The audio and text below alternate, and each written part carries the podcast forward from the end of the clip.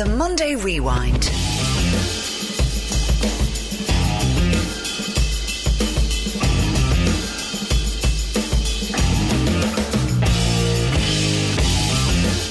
Welcome to the Monday Rewind. I'm Raf Diallo. You can get in touch on Twitter at Oisin Langan or at Raftastical, or you can also email in at mondayrewind at newstalk.com. Oisin was at Donegal v Tyrone yesterday for the Ulster Championship opener. Tyrone have a free in, it's kicked down the line to Ronan O'Neill. O'Neill chips it down the left wing. Caught by Tyrone hands, the hands of Mark Bradley. Bradley still with the ball outside the 20 metre line. And the referee blows the full-time whistle and for the fourth time in five years Donegal knocked Tyrone out of the Ulster Championship the final score in Ballybofey Donegal 113 Tyrone 110 it was a game that literally had everything That was the full time whistle from Donegal versus Tyrone. Uh, we'll have more reaction from that game shortly. First up, let's get the reaction from the weekend's Pro 12 action. Connacht achieved their highest ever finish in a Champions Cup playoff spot despite losing to Ospreys at the weekend. Here's Pat Lam speaking to Galway Bay FM. You've got to also understand that we're into a strong win. Uh, we're playing the best attack. I said that in the build up, and I said that uh, defensively we need to be spot on, and if we fall off tackles, it's going to be very hard. So, um, you know, and it didn't, and we spoke about it at half time. I said, fellas, if we're any hope in this game, there's no point doing things if we don't ta- get our tackle quality back to where it should be. And uh, so it's, it's it's one of those things that you know we work as a team, and uh, and if you miss tackles, it has a has a, has a knock on effect for, for everything, particularly when you're playing the, the standard that we're playing. So so we all get you know hurt. You know, I understand some people say we don't care, and which is rubbish. I think we showed exactly what we're about in that second half. You know, and um, once we were able to control the ball and, and make our tackles and and get into it. And um, really, really proud of the effort. We came at half time. We kept it really calm. I normally show some clips on the uh, in the video. I didn't bother that because. Uh, uh, we just knew that we had to get back into our game. Even our attack wasn't right. We're just doing one-off runners, which against a team like that, you're going to be no threat. So we just had to get back into our shape and uh, and come back and to uh, run them close. Uh, you we ran out of time in the end, but um, you know, it, was, uh, it, just shows what this team's made out. And as it's transpired, you know, even if we'd won, we wouldn't have got ahead. But to get 50 points uh, this season is, you know, 11 points greater than we've ever had uh, 10 wins and a draw. Uh, you, all, you guys all know the, the, the, the what games that we should have had.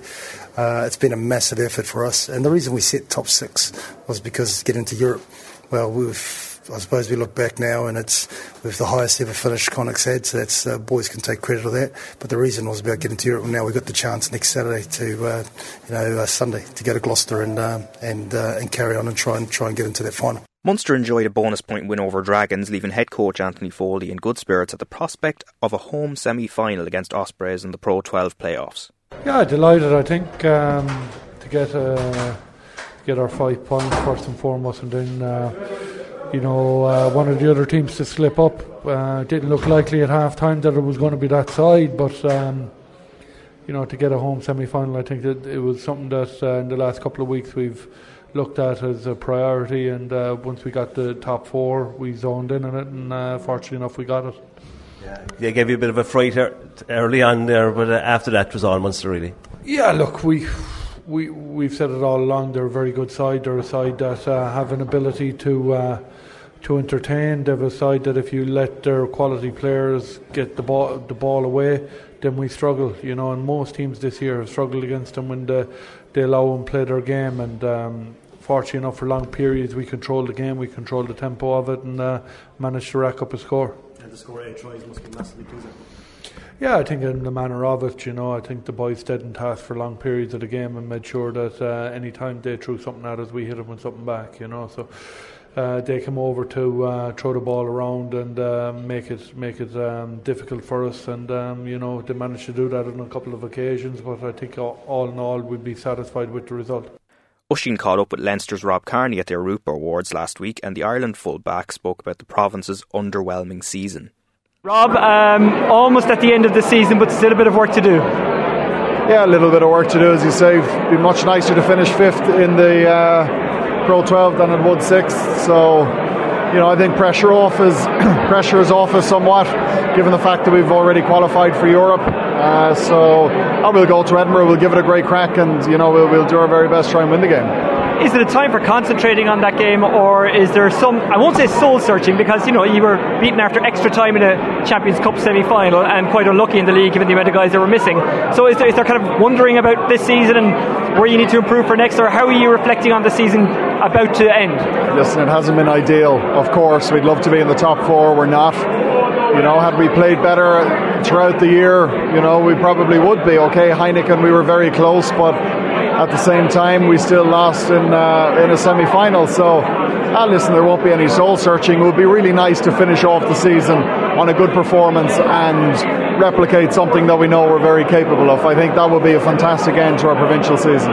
Has Matt taken it in the neck unfairly, do you think? Uh, I think he probably has. You know, our, our European form and where we finished in that, you know, was, was pretty good, and it could have been it could have very nearly been very very very good. Uh, you know, Rabo or the Guinness League as it is now.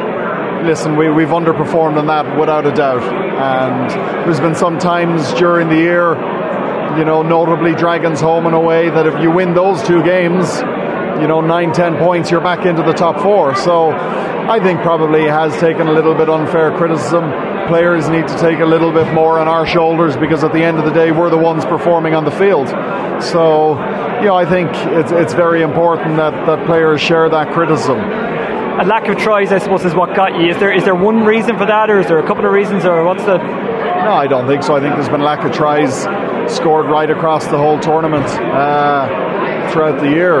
Okay, our, our, attacking game hasn't had a huge amount of fluidity to it this year. Um, and that's obviously something we're going to have to work very hard on next year.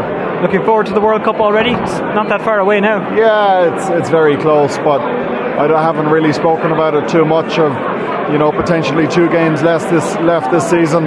Looking forward to a good three four week break where you know, physically and probably even more importantly, mentally, you're getting a breakaway from the game. We'll reassemble on Sunday, the 28th of June, and it'll be all guns blazing then for a World Cup. Are you the kind of guy who can shut completely off? You can take yourself away from it, and if so, how? Uh, I think I can, and I will do for the first 10 to 14 days. Uh, and then coming into the week, week three of our four week uh, break off, I'll get back training. I'll avoid sort of rugby specific training, play some squash, boxing, a uh, bit of road running, sort of stuff that I enjoy doing that I don't get to do in season. Uh, so that'll be my plan. Who do you intend to box? Uh, anyone who I can find. you up for a challenge? Listen, Rob, I'll step in. I'll step good. in. I'm not very good. Rob, uh, mentioned uh, a couple of weeks back uh, how how Isa Nacewa kind of helped him kind of when he was coming up.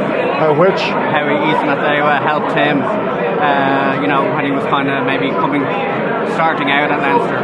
Um, is there anyone kind of coming up now that you have kind of brought under your wing, or any, any young young guys who you feel could be, um, you know, given time that they could develop into? Yeah, there probably is. Of course, of course there is, and generally it's probably more around, you know, the back three area uh, are the guys who I probably, you know, look to help most you know, Girvan Dempsey was always fantastic for me when I was coming through the ranks. Uh, he always helped me along my way. I think, you know, this season and definitely next season, our exposure to the younger guys in the academy and the sub academy guys will be much greater. Uh, you know, we, will have our, our video room there together. So, you know, without a doubt, you know, that, that's something that I'm looking to doing and have done with a few guys throughout the year. What do you have you seen much of Cian Kelleher in training? Yeah, I've seen a lot of him. Yeah. What do you, know, he, he said that Mike Ruddock made him play uh, on the wing and at centre, so he'd understand what those players do for him as a as a fullback. You know, do you, do you see kind of little glimpses of, of what he could do?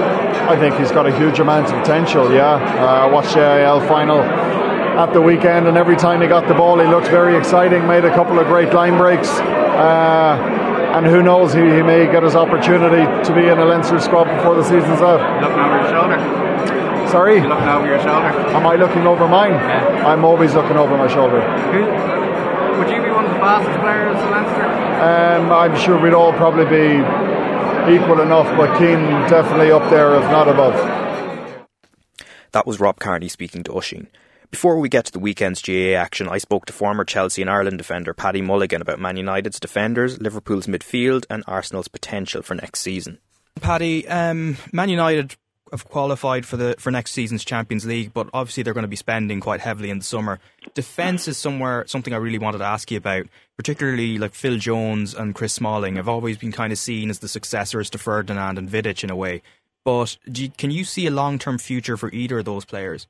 No, not not at, not at their current form, and I'm I'm very disappointed in Phil Jones because I thought that uh, when he arrived at United that he was going to be a much better player than what he actually has. But he's at, uh, he's, he's re- regressed in my estimation, in that he he's not doing his defensive duties as well as I as I thought he would be.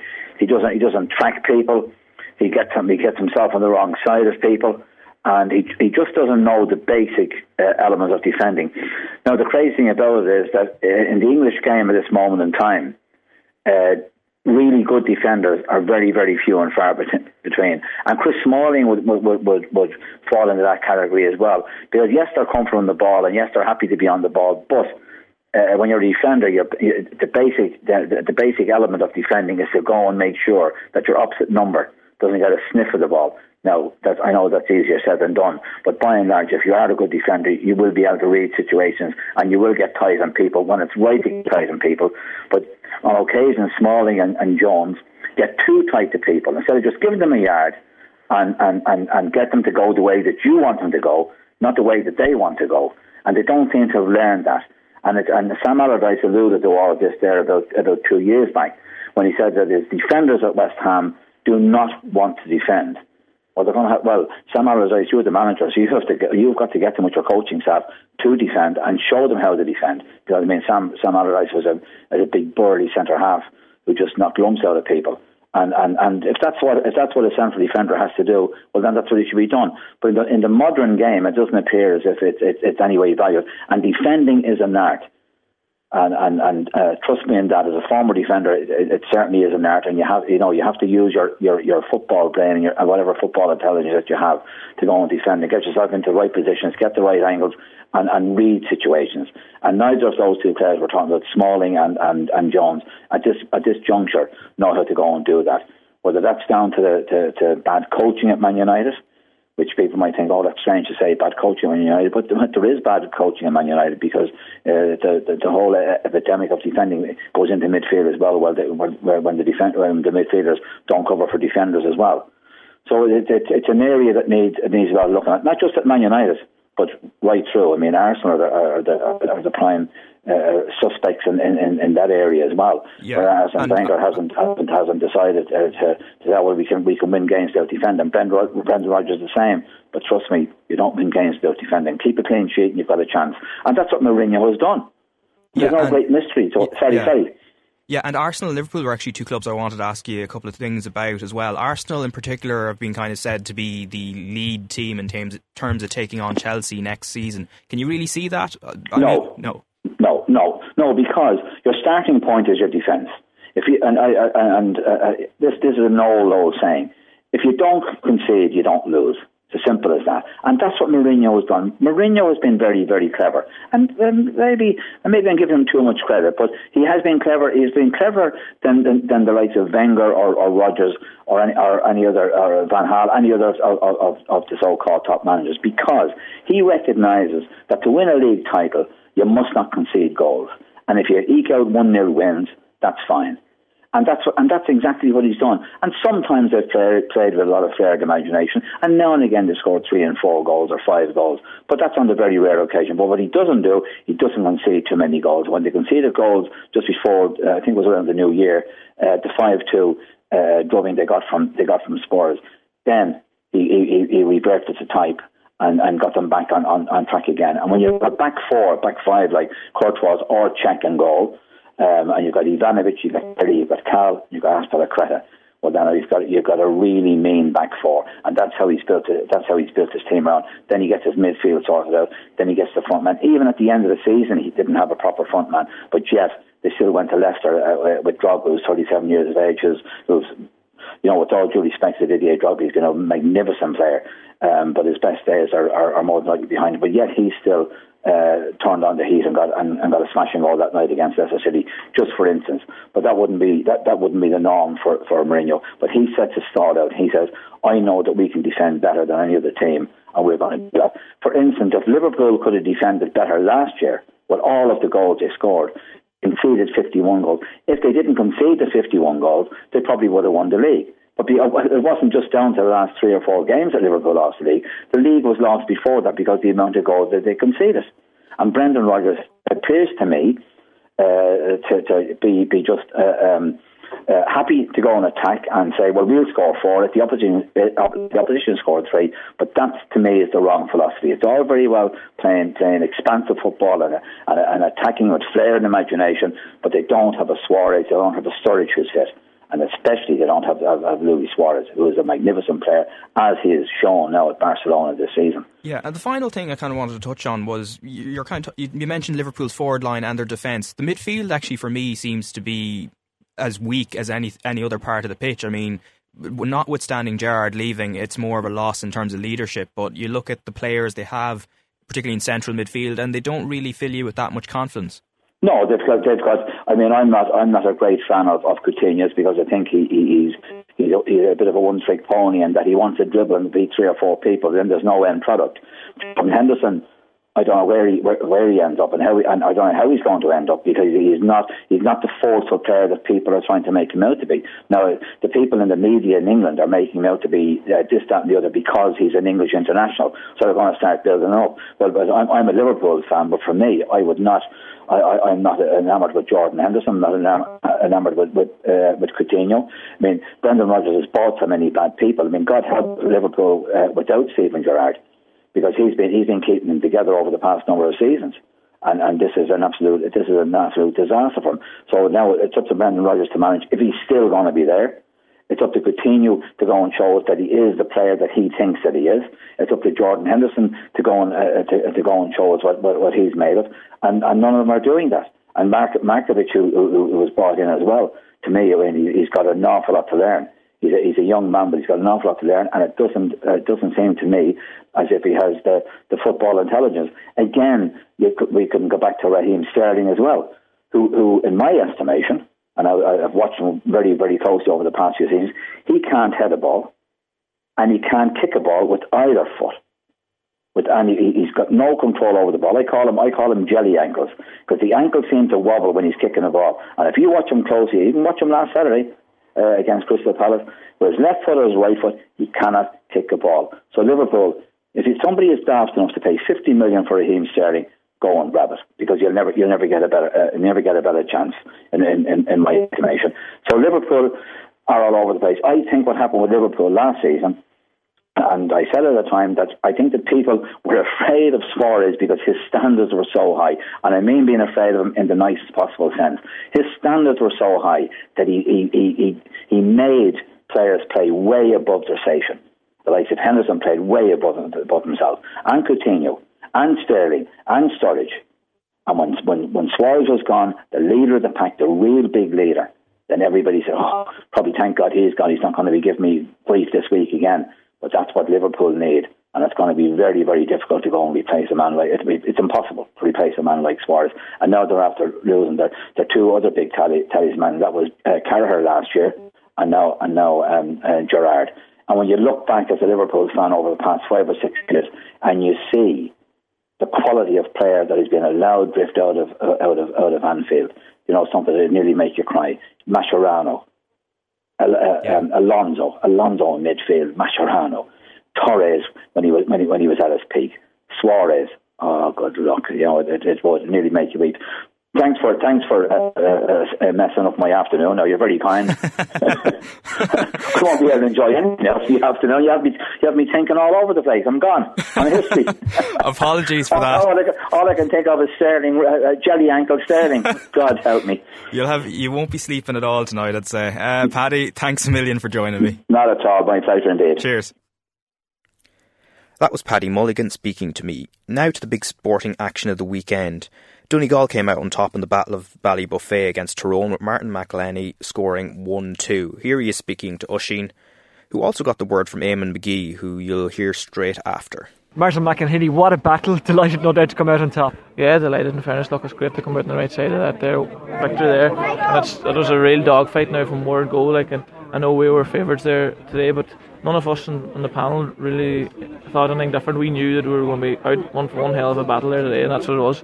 Was your goal one of the clutch moments in that game? Oh, I, I, don't, I don't know. I think there was a couple of clutch moments. In fairness, it was just it kind of ebbed and flowed all over the place, didn't it? And we are just delighted to come out in the right thing. I think, as fairness, they got two points up, and it was a good time to get a goal just before half time and come out and come on, gone at half time, two points up. But look, it was just a dogfight from where goal. They came out in the second half too, sure, went, went, took the lead again, but we're delighted to get over the right side. Was it a strange one because you both had periods of dominance? You just, I suppose, got more scores during years. Yeah, but that's it. That's the way it goes. You know, you do. You do team does uh, get the periods of dominance, but we're just delighted. We're delighted to go. Like Armagh next up. That's it. Our Armagh doesn't get any easier now. In fairness, so that's that's the enjoyment of it. Ulster Champions. That's why we're always mad to win it. We're just we're always delighted to win those champions because it's so hard and to play top teams all the time. Look, and that's we're just concentrating now in Armagh again. And just before I let you go, I think it was one two for you in the end. Does that give you a big boost in a personal sense? Yeah, I suppose it does. Always helps, but it's not about personal tallies or anything like that. There, you always put the shoulder to the wheel. Let's say, I suppose if you look at Michael there, he's the first man to say that there he's helped us out so many years and he never puts himself first, he puts the team and that's the main one, it's always about the team. Well done. No ball, Eamon, a hard fought victory, but a victory nonetheless. Yeah, that's what it's all about. You know, um, we knew what it was going to be like coming first round, preliminary round against uh, Tyrone, also championship. We knew what it was type of game it would be, and it was just a matter coming out the right side of the result. How tough were those conditions to handle? Because it was a swirly breeze and there was kind of intermittent rain showers. There, the rain was always there, but sometimes it was heavier than others. Ah, listen, there's no point saying otherwise. It was tough going, like, but it was tough for the, the both teams, like, and it just kind of you know, it was hard to judge the passes, and it's just for in terms of taking points and uh, getting the passes, it was a bit tough going. But uh, even underfoot, it was a, it was a, just a bit uh, slippy there now. But listen, we just have to deal with. it. There was no point complaining about it, and we just I think we dealt with it well. Was it a strange one to prepare for? Because I suppose everyone knew what way the teams were going to set up. It was just about who did it better, who executed better. Yeah, like we, we knew like the Tyrone had the poor outlook and coming into the game and we knew that there was there was simply not the case. We knew they were still a top team and we knew what to expect.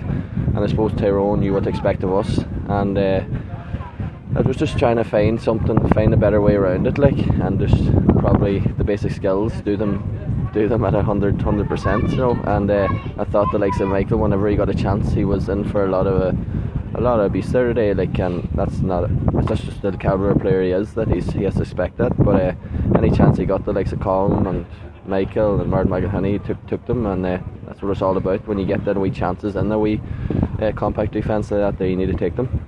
Did you think after 10 minutes you had it sus because you were four points to no score up? Tyrone weren't getting a sniff. You were finding players on the overlap, hitting all your chances when you got them, and it, looked like you were bossing Tyrone about. And then they got the goal, and then they got back into it. Yeah, we started finding wee pockets of space, you know, going forward, and we were attacking well, and we were we were the hand was very good, and we were we were getting through them okay now. But you know, I don't know what happened when you take a look at it. They seemed to get in for that wee goal, and we, I'd say we switched off and uh, it's just something we'll have to take a look at. We're kind of be very disappointed we conceded that goal and the manner of it. So it's uh, something we'll have to take a look at. 20 minutes in the first half, I think you only got one point again. Is that something you look at, or is that something you're not too concerned with because you stopped them getting a mass amount of scores? No, it's definitely something that we, will continue to look at. You know that we can't uh, Armagh, Armagh look at that day and say this is one of our weaknesses or whatever. This is where we struggle, so we have to improve on that for the next day. And uh, that's what it's all about. You know, we'll take a look at it and we'll just try to improve on anything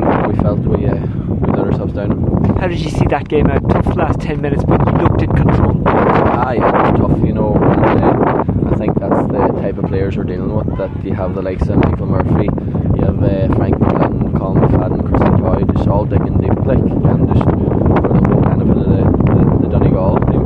And uh, very important to the dug deep because their owner coming at us, and it was tough going, but thankfully we came out the right side of it a few verbals and a bit of pushing at the half-time break when you were all going into the tunnel. I, I assume you can't say much about it. no, it was a bit of crack, you know, it was a few choice words, uh, a few choice words chosen now, but listen, that's just, as I was saying to the someone else in the dressing room there. It's just one just fami- familiar with each other now, and you know it's when two big egos meet on the playground that there's always going to be a bit of pushing and shoving. So.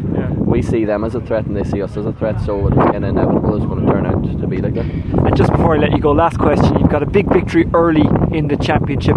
Does that give you a bit of confidence going into the Armagh game? I mean, is that the ideal way to set up for a game like that, or you know, do they have a bit of an advantage because they've had longer to wait? They can prepare. They've they've seen what you've done against Tyrone. How does it work? It's it's hard to take, you know, when you sit down and analyse it. Uh, probably you know, there's pros and cons. We'll just have to focus on the advantages and say that we have a tough game and it bring us on a wee bit. We're used to that uh, intensity and that uh, kind of defensive side of things that uh, Armagh probably recognize. And there's loads of advantages, but like, at the same time, as it says, Armagh will have a good look at us and they'll be well prepared for us. So, um, I don't know which way which way to prepare to be into the game now. Eamon, well done today. Thank you. That was Martin McElhinney and Eamon McGee chatting to Oisín Langan after yesterday's game. Donegal manager Rory Gallagher was also satisfied with the result, and Oisín also got the opinion of his Tyrone counterpart Mickey Harte. Rory Gallagher, are you happy, relieved? Ah, happy, delighted, you know, to be through. Listen, um, no, no Ulster Championship matches one easy, and definitely not when you're playing the likes of Tyrone. What did you do well? What did you do not so well? I thought, thought you know, we, we kicked some nice scores early on. You know, we gained a good foothold in the game early on. But then Tyrone obviously came back with the goal, and we struggled a bit. So look, we'll have to review the video and see where we went wrong. But you know, against good teams, you're always going to be up against it for periods of games. Yeah, you had four points to no score after nine minutes, and that was an, an, excellent start. And then kind of dropped off, and there was about 20 minutes in the first half where you only got one. Is it, is it hard to explain what happened there, or ah, was Look, it? It's Tyrone got the momentum and the, probably gained a wee bit of a foothold in the middle of the field. Things are as simple as that, and the next thing then, you know, they're, they're back level or they're back ahead, you know, and you did dig in, but that's what we expected at the break, just before, in fact, you got the goal. How big a boost was that? It was a huge boost, you know. It was nice to go in ahead at half time, considering Tyrone had sort of the, the pendulum had swung their way, and it was a relief, probably more than anything, to go back in. A few verbals, a bit of messing by the tunnel. What, what did you make of that? There wasn't a lot in it, you know, two teams, you know, to be honest, going in together at half time, you know, it's just the way it goes.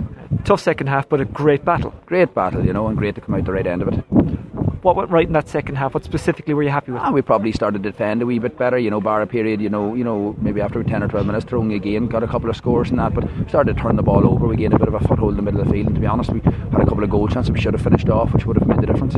Michael really stepped up late in the game. Up to that point, hadn't scored, but I, say, I assume as a manager you weren't worried about that because you were getting the scores and Michael was being very closely marked, so they had to watch him. It let other guys free. Yeah, exactly. Look, you know, Michael gets that attention, and that's part of it. It frees up other men. But look, we're delighted that he comes up with the big moments when when the count. Armagh next up.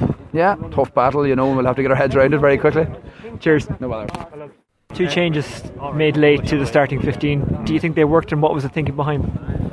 Well, I think they did work. Um, some, one of them better than the other, I suppose. Um, and I suppose the idea is the two lads are young, they're on 21s, and we want to keep them without any media attention as they approach this big game. So it's better to bring them in quietly. So that's really the reasoning behind it. I know it's a tough one to comment on, but Sean was sent off late in the game when you really could have done with them. First of all, what did you make of the sending off? And second of all, tell me about Sean's performance and the end of that I match. I didn't see the sending off. It was exactly at the opposite side of the field for me, and I just didn't see it at all. Uh, so I don't know what happened, so I can't really comment on it. But obviously, if you he's the last man in the world you want to lose, and he was having a hectic game for us out there today.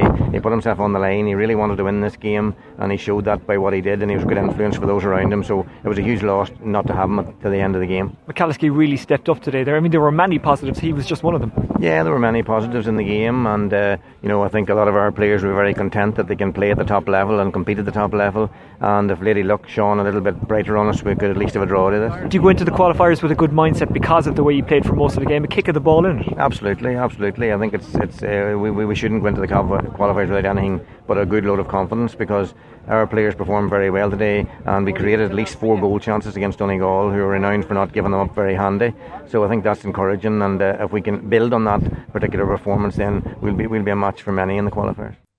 That was Rory Gallagher and Mickey Harte. Meanwhile, Laois enjoyed a comfortable victory over Carlow, and here's Laois's boss, Tomás O'Flaharta. Uh, we had some good spells of football. I thought at the at the start we had we got a good start. We got four or five points up straight away, which which we, which we wanted, you know, away from home, and. Uh, um, Carlow came into the game all right with a few points after that, but you know we kept uh, kept winning uh, ball in the middle of the field, and uh, forwards were moving well as well. And I thought the the backs uh, they were doing good defending, you know, and that was helped by the forwards. You know, they were doing a lot of tackling up at the other end of the field, so it it helped us uh, give you know have time to set up at the back. Ross won the toss, and you elected to play with the win, you know, but still after into the 20th minute, you were only four or five points clear you wouldn't think that was enough at that stage. And then the goal was a real game changer. Obviously, goals are a big game changer in every game, and you know, goals win championships uh, for you. Um, yeah, look, uh, you know, people would maybe expect us to put up a lot of scores, you know, with the, with that kind of a win behind us. But uh, it took us a while to get a bit of momentum. But uh, um, we we didn't panic, and we, we just kept our composure, and uh, bit by bit we we knocked a few more on the board. Elsewhere in Leinster, Longford defeated Offaly and Westmeath put three goals past Louth in a comfortable win. And in Connacht, Galway advanced past Leitrim as I thought they would. Now to Camogie. On Saturday, Cork won their third Munster Camogie title in a row, beating Tipperary by 12 points to 11 in Cashel in tough weather conditions. After the game, Oisin spoke to Rebels skipper Aisling Thompson, but first, Premier skipper and player of the match, Cáit Devane. Cáit Devane, Tipperary captain, is that one that you allowed slip? Well, I suppose taking we were up by seven points in the first half, you, you could say that, but um, we're very encouraged by the performance. You know, Cork All Ireland champions and you know are a great side and, and came back at us there in the second half. It's a very strong wind, I suppose. The effect of it, Cork was at three points in the first half. We only managed to score one, um, so that I suppose just emphasises how strong the wind was.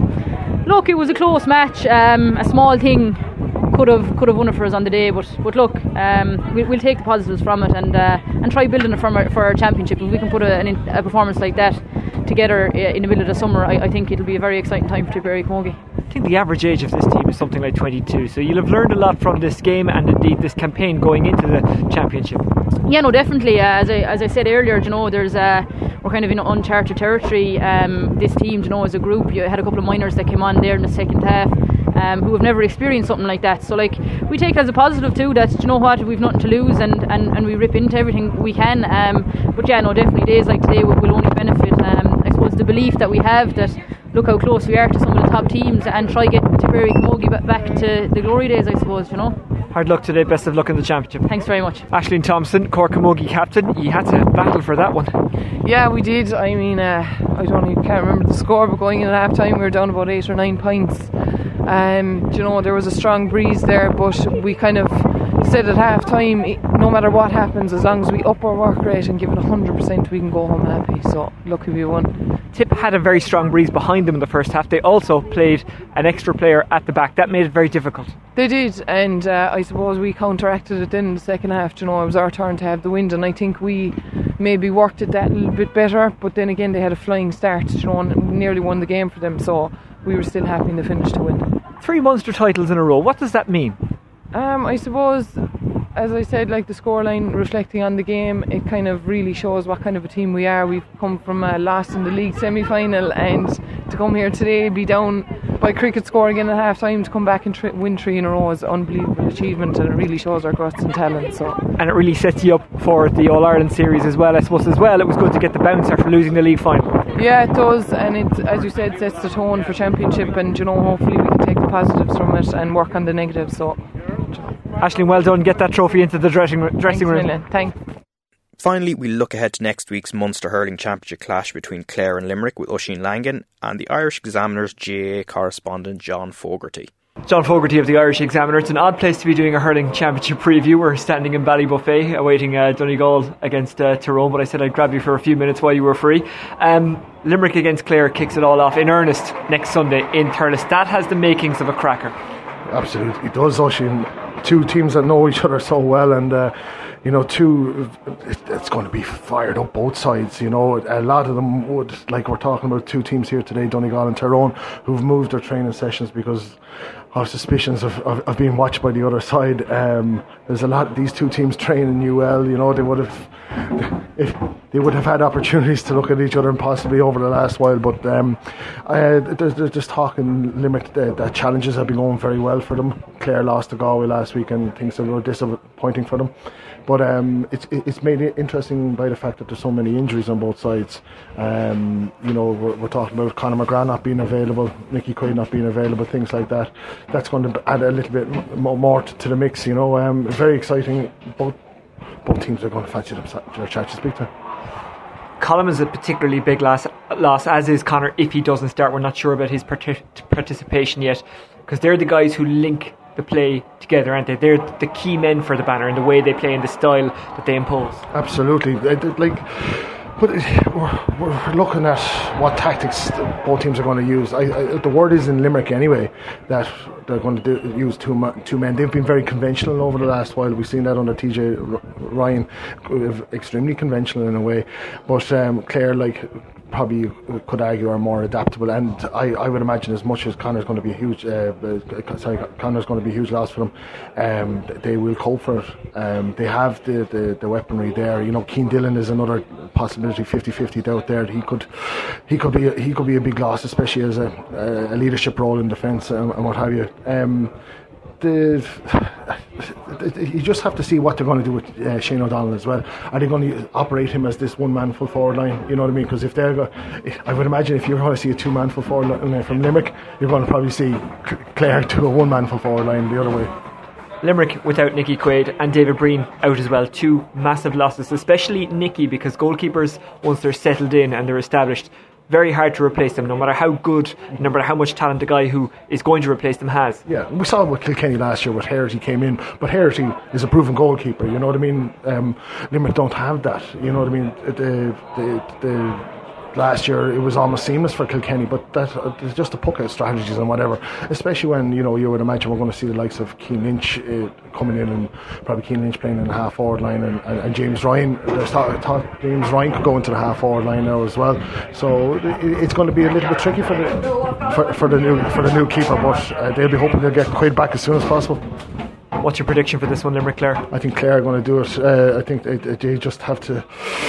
I think they have the mark on them. I think they, they know what to expect from Limerick. I, whereas I don't know if Limerick, as as much as I think we know at this stage, Limerick's leagues and championships are are, are so different to one another.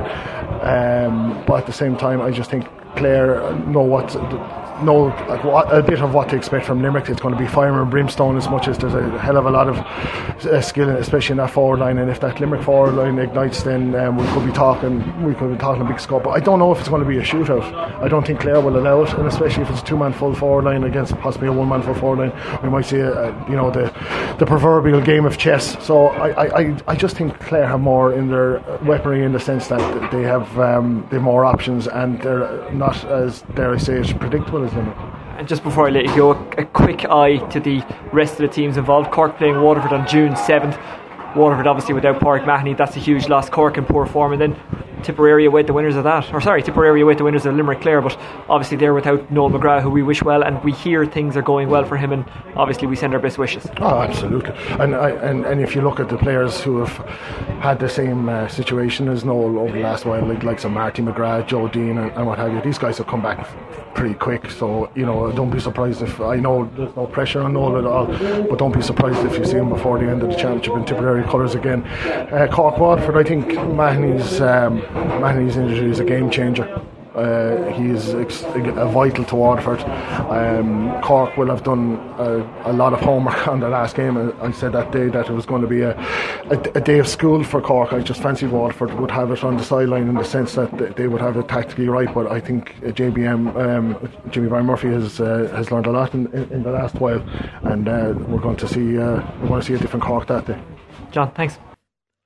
That was Oisín speaking to John Fogarty. And that's it for this week's Rewind. Oisín will be back next week, so from me, best of luck. The Monday Rewind.